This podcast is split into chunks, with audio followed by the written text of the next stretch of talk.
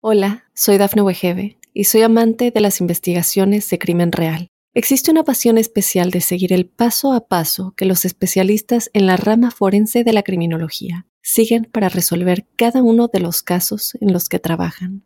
Si tú, como yo, eres una de las personas que encuentran fascinante escuchar este tipo de investigaciones, te invito a escuchar el podcast Trazos Criminales con la experta en perfilación criminal, Laura Quiñones Orquiza en tu plataforma de audio favorita. Estas son las noticias más destacadas del momento. Programa de Estados Unidos provoca incertidumbre en ucranianos que siguen en Tijuana. Secuestran a bebé de tres meses y la policía busca un hispano sospechoso. Dos jóvenes latinas fueron agredidas por hablar en español en un autobús en Estados Unidos. Murió el primer menor por la misteriosa enfermedad hepática que afecta a niños de Estados Unidos y Europa. Hola, ¿qué tal amigos y amigas de Mundo Hispánico? Les saluda Santiago Guevara dándoles una cordial bienvenida. De inmediato comenzaremos con las informaciones.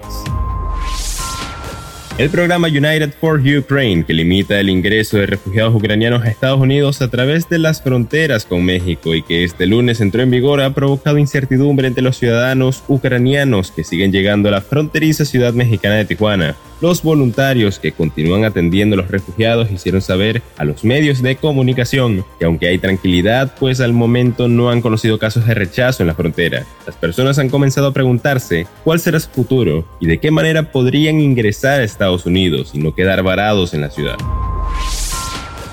Agentes de la policía y del FBI están buscando un bebé identificado como Brandon Cuellar de tan solo tres meses quien fue secuestrado en San José, California, mientras su abuela descargaba unas compras en su vivienda el lunes 25 de abril, según reportaron varios medios de comunicación. La abuela, quien estaba cuidando a Brandon Cuellar, mientras la madre estaba en el trabajo, dejó al niño en el interior de su vivienda y volvió a salir por un corto tiempo para descargar las compras que acababa de traer, contó al departamento de policía de San José. En el corto tiempo que el bebé estuvo solo, un hombre entró a la propiedad poco después de la una de la tarde y se llevó al niño, informó el SJPD. Dos jóvenes venezolanas, Isabela Palma y Antonella Belcito, que viven en New Albany, condado de Franklin, estado de Ohio, viajaban en el autobús escolar de ida a colegio mientras conversaban en español, según contaron ellas y otros testigos. Una compañera de colegio secundario comenzó a insultarlas por no comunicarse en inglés. Al bajar del autobús, otros estudiantes empezaron a grabar la situación. Las jóvenes venezolanas comenzaron a decirle que cuál era su problema e intentaron persuadirla de que deje de molestarlas. Acto seguido, la muchacha, que comenzó con agresiones verbales, le pega en la cabeza por detrás y empieza a propinar golpes a quien se acerque. La Organización Mundial de la Salud ha confirmado la primera muerte relacionada a la misteriosa enfermedad que ataca el hígado, que se ha reportado de manera frecuente en Estados Unidos y Europa, atacando virulentamente a menores de edad. No dieron detalles de cómo ocurrió el fallecimiento ni los pormenores del caso, pero confirmaron que se trata de un menor de edad que entra dentro de esta misteriosa enfermedad hepática de las que vienen advirtiendo en las últimas semanas. Según la Organización Mundial de la Salud, hasta el momento confirmaron 169 casos en una docena de países de hepatitis agudas de origen desconocido.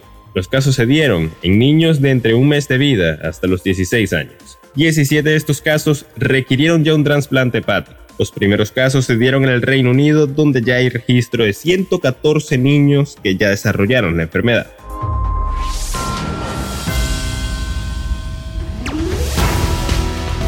Bien amigos, de esta forma ponemos punto final a esta emisión de Mundo Now. Se ha informado Santiago Guevara recordándoles que en Mundo Hispánico estamos a tan solo un clic de la información.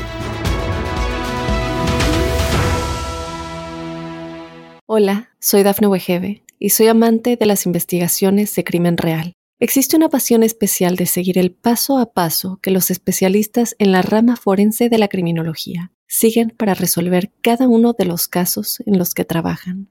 Si tú, como yo, eres una de las personas que encuentran fascinante escuchar este tipo de investigaciones, te invito a escuchar el podcast Trazos Criminales con la experta en perfilación criminal, Laura Quiñones Orquiza, en tu plataforma de audio favorita.